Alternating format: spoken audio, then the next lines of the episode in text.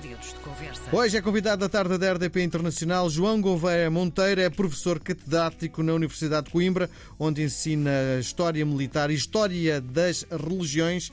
É uma verdadeira máquina de produção. Em 2023 chegam ao mercado dois livros com a sua assinatura, mas hoje vamos centrar-nos na história das religiões, de origem dos deuses às religiões do futuro. Boa tarde, bem-vindo à tarde da RDP Internacional. Como é que foi que se apaixonou pela história? Muito boa tarde, muito obrigado pelo convite. O meu pai gostava muito de história, sendo médico, era um grande leitor e um grande entusiasta da história.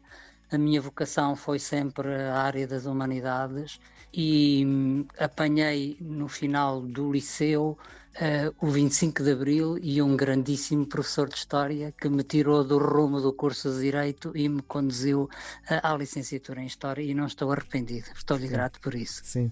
Qual o período da história que mais o entusiasma? Uh, na verdade, quando eu fui contratado como assistente estagiário da Faculdade de Letras de Coimbra, disseram-me que tinha que ir trabalhar na Idade Média. Uh, e eu não me importei nada com isso, porque a recordação que tinha da minha licenciatura é que eu gostava praticamente de todos os períodos. Talvez não gostasse tanto da arqueologia, do trabalho de, de campo, digamos assim, mas gostava de Idade Média, moderna, contemporânea. Tinha escrito um ensaio sobre Jean-Jacques Rousseau uh, e fui trabalhar para a Idade Média com imenso gosto e, e naturalmente apaixonei-me história da Idade Média. Nos últimos uh, eh, 12 anos fiz também bastantes incursões pelo que está imediatamente antes da Idade Média, sobretudo a Antiguidade Tardia, Mundo Romano, também por via traduções que realizei.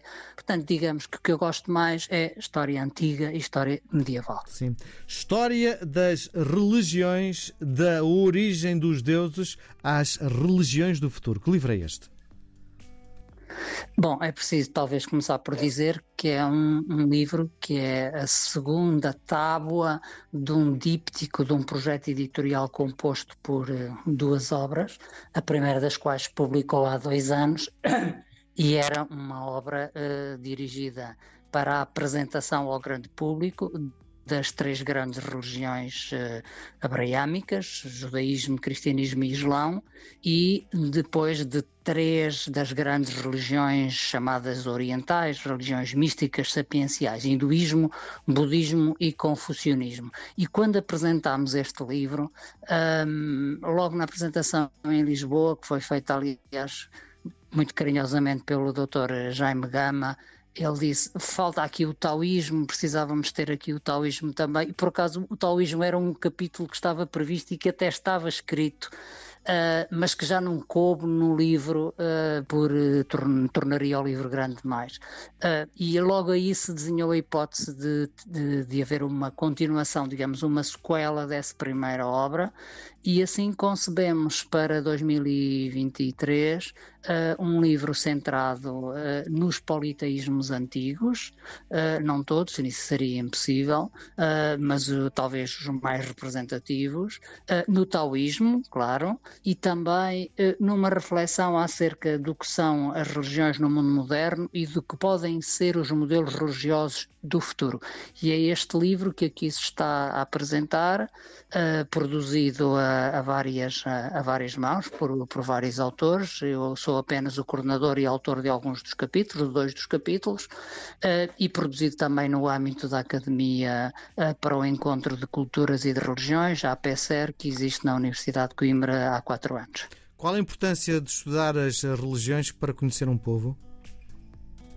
Uh, bom, não se conhece nenhum povo que não tenha tido religião. Não há nenhuma sociedade histórica uh, minimamente documentada em que não haja referência uh, a práticas religiosas. Portanto, digamos que a religião é uma parte muito importante da cultura da cultura de um povo. Já muitos autores, como Hegel, por exemplo, notaram isso. Estudar a história das religiões é de certa maneira estudar a história da forma como uh, as diversas culturas se representam a si próprias. Uh, além disso, eu penso que no mundo atual isso é particularmente evidente. Uh, num inquérito recente a que tive acesso e que foi bastante divulgado publicamente, conclui-se que mais de 80% da população do planeta, portanto mais de 5 bilhões de pessoas, declara ter um compromisso religioso.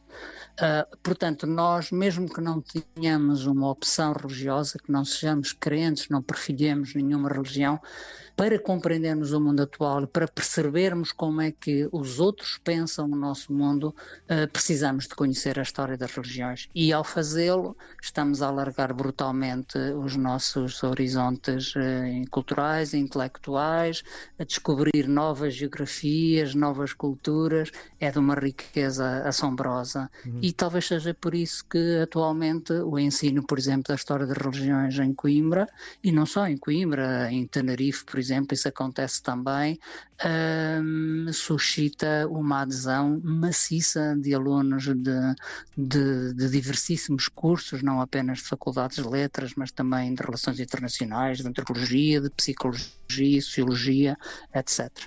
Diga-me lá uma coisa, uh, o que é que aprendemos sobre um povo quando olhamos para os seus deuses e, no fundo, para as suas crenças? Uh, aprendemos muita coisa. Aprendemos uh, essencialmente a forma como eles uh, respondem a questões difíceis para as quais a ciência ainda não encontrou hoje sequer resposta. Uhum. Nós devemos muitíssimo à ciência, vimos isso na, na pandemia, não é? Na expectativa das vacinas, etc., dos, uh, dos cordões sanitários, dos recolhimentos, devemos muitíssimo à ciência, mas a verdade é que a ciência ainda não responde a questões difíceis como a questão do sentido último da vida, da morte, da aquilo que nós podemos esperar. Há um poeta caribenho, uh, Aimé Césaire, que eu gosto muito de citar, o chamado poeta da negritude, que disse um dia que a cultura é tudo aquilo que o homem inventou para, para tornar o, o mundo mais vivível e ser capaz de enfrentar a morte. Eu acho que as religiões entram muito por aqui, não é? São, uh, são formas de. são tecnologias espirituais digamos assim, que as diversas sociedades foram inventando em todas as partes do mundo para saber lidar com questões muito complexas e muito angustiantes como a questão do envelhecimento a questão, e, a questão, e a questão da morte e também ao mesmo tempo para conseguir que nós nos tornemos pessoas melhores, porque todas as religiões praticamente uh, têm essa dimensão uh, ética de autossuperação, não é? Uh, isso é, uma, é, uma, é um denominador comum das religiões a que o filósofo alemão Karl Jasper chamou as religiões axiais, religiões assentes na, na compaixão. Isso acontece no judaísmo e vê-se no cristianismo, no islão, nas religiões orientais também. Portanto, é, são as formas específicas de desenvolver este tipo de tecnologias espirituais que nós encontramos uh, ao estudar as diversas religiões que, que, o, que o nosso mundo uh, construiu até hoje. Sim. O seu estudo andou em várias zonas do globo. Há alguma coisa que nos aproxime do ponto de vista religioso destes povos que andou a estudar? Uh, sim, sempre, uh, sempre. Repare, uh, o livro começa por um capítulo capítulo sobre as religiões étnicas do professor Fernando Florencio, que é um antropólogo de Coimbra. Podemos achar que esse mundo da feitiçaria, da feitiçaria dos rituais funerários, uh, que é um mundo que nos é inteiramente estranho. Mas, na verdade, o trabalho de campo que ele faz em Moçambique e, em, e no Brasil, sobretudo, mostra-nos coisas extraordinárias, como o impacto que, que, que estão a ter as religiões modernas, sobretudo as missões protestantes, sobre essa, essa base de religião religiosidade étnica das religiões tradicionais, digamos assim, as resistências locais que isso suscita, mas também as convivências a que isso dá lugar. Em Moçambique, ele percebeu que existiam diversas arenas de cura, uma espécie de supermercados médicos onde as pessoas podem optar por tratamentos de medicinas eh, convencionais ou de medicinas tradicionais muito uns dos outros, e esta coexistência representa desde logo muito claramente um, um sinal da, da, presença do antigo no novo, não é? No moderno. Depois há, há três capítulos do, do, livro, um sobre a, sobre a Mesopotâmia, da doutora Leonor Cruz Pontes, um sobre o Egito, do professor Luís Araújo, e um sobre o zoroastrismo persa, uh, que eu próprio escrevi, em que nós percebemos claramente que muitas uh, das ideias que consideramos basilares uh, das religiões monoteístas, das chamadas religiões do livro, o judaísmo e o cristianismo, no fundo vão alimentar-se de sementes que foram deixadas por essas civilizações, por exemplo, na, na Suméria, uma das mais fortes civilizações da, da Mesopotâmia, nós já temos a ideia do dilúvio, uma personagem muito semelhante ao, ao Job do Antigo Testamento, as fábulas e os provérbios que nós ainda hoje lembramos aos nossos, aos nossos filhos e pelas quais nós fomos educados também. Eh, no Egito, eh, no fundo, inventou-se um paraíso na Terra para 2 milhões de pessoas, com a crença na vida eterna, a ideia do juízo final, da ressurreição, do tribunal de Osíris, a pesar o coração, o coração, o coração dos mortos para decidir qual o seu destino. Tudo isso já está na cultura religiosa egípcia e o próprio zoroastrismo, que é menos bem conhecido uh, do público do público português, uh, já tem uh, não sendo um monoteísmo rigoroso como virá a ser o judaísmo, acaba por já conter muitos dos seus gérmenes, porque é uma religião profundamente pacifista, muito baseada na solidariedade social, na tolerância, na ecologia uh, e, e, portanto, nesse sentido, com uma modernidade que é extraordinária. Sim. E depois, uh, uh, no capítulo sobre os celtas e sobre as religiões nórdicas, as religiões escandinavas, dos celtas da professora Angélica Angélica Varandas, da Faculdade de Lisboa e das Religiões Escandinavas, da doutora Laura Martins, também são muito curiosos porque nós hoje, em 2023, estamos a assistir eh, exatamente a revivalismo dessas culturas. Uh, e eu penso que isso tem muito que ver com o ambientalismo, não é? Com com a, a, o peso que o ambientalismo começa a ter na consciência social, sobretudo nos nossos jovens. As religiões dos celtas e dos, e dos nórdicos são religiões da, da água, dos rios, dos lagos, das fontes, de, dos mares, da defesa da, da terra, da agricultura, dos festivais solares e, e lunares, e tudo isso está muitíssimo presente na, na cultura celta Sim. e uh, explica revivalismos dos quais muitas vezes nós nem damos conta. Por exemplo, tivemos o Halloween há poucos dias, não é? O Halloween é uma reminiscência da, da, da cultura, celta. da cultura celta. Sim. Temos na arte, por exemplo, o estilo Lalique, a arte nova, as tatuagens, não é? Que são comuns hoje no, no desporto, a, a, a obra do Tolkien, O Senhor dos Anéis, os livros da Marion Bradley de Zimmer, tudo isso está muito presente na cultura celta e também na, na cultura escandinava. Portanto, eu acho que há uh, pontes muito interessantes entre coisas que parecem muito do passado e que afinal estão, estão muito mais presentes do que nós à primeira vista pensamos. O livro analisa também uh, os cultos modernos e as religiões do futuro. Quem te vê para o futuro? Uh, sim, porque nós terminamos esta primeira parte destes politeísmos eh, tradicionais, onde faltou talvez só uma referência às religiões eh, ameríndias, não é? Que não fomos capazes ainda de, de digerir suficientemente para as poder apresentar de uma maneira asseada ao grande público, maias, incas, aztecas. Deixamos isso para outra, para outra ocasião. Há um capítulo ainda sobre religião greco-romana, da professora Paula Barata Dias de Coimbra, muito interessante e, e, e, bastante, bastante profundo, e depois realmente faz essa, esse zoom sobre, sobre as religiões do futuro. Basicamente para dizer as coisas.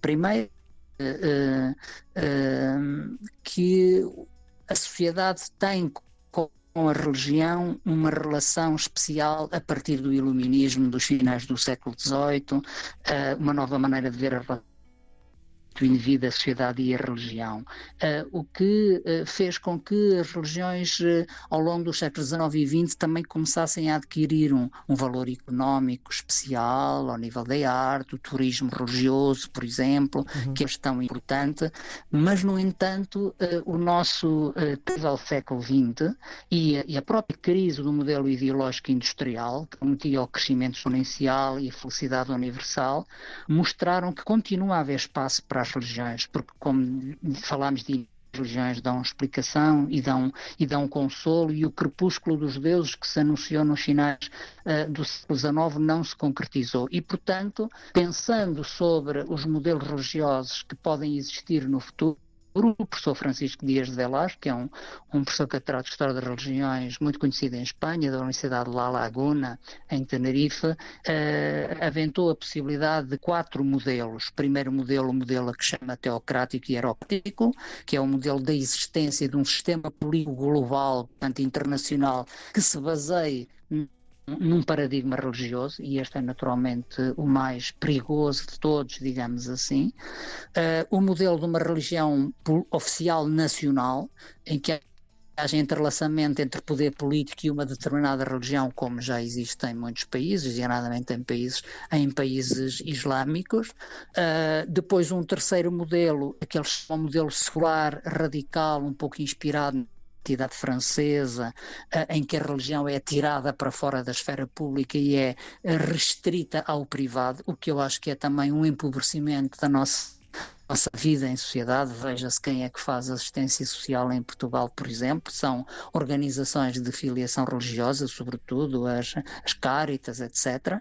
E o quarto modelo, que eu creio que é, é o mais desejável de todos e pelo qual nós nos devemos bater, é o modelo multirreligioso, que é o um modelo que afirma a importância da neutralidade do Estado, da separação entre o Estado e a Igreja, que reconhece a pluralidade e a diversidade uh, e que fomenta o diálogo interreligioso e, e ecuménico, que eu acho que é uma das grandes batalhas do nosso tempo. Sim, gostava que fosse telegráfico a tentar uh, responder a esta questão.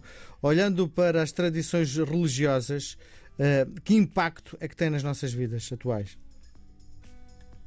Uh, as, as, transformações religiosas. Não, não, as uh... tradições. As tradições, olhando para as tradições religiosas, que impacto é que as, as, as, essas tradições têm nas nossas vidas atuais? Bom, uh, depende, uh, depende do ponto em que nós nos situarmos, uh, da, da, da, nossa forma de encarar a vida e também das tradições religiosas em que estivermos a pensar.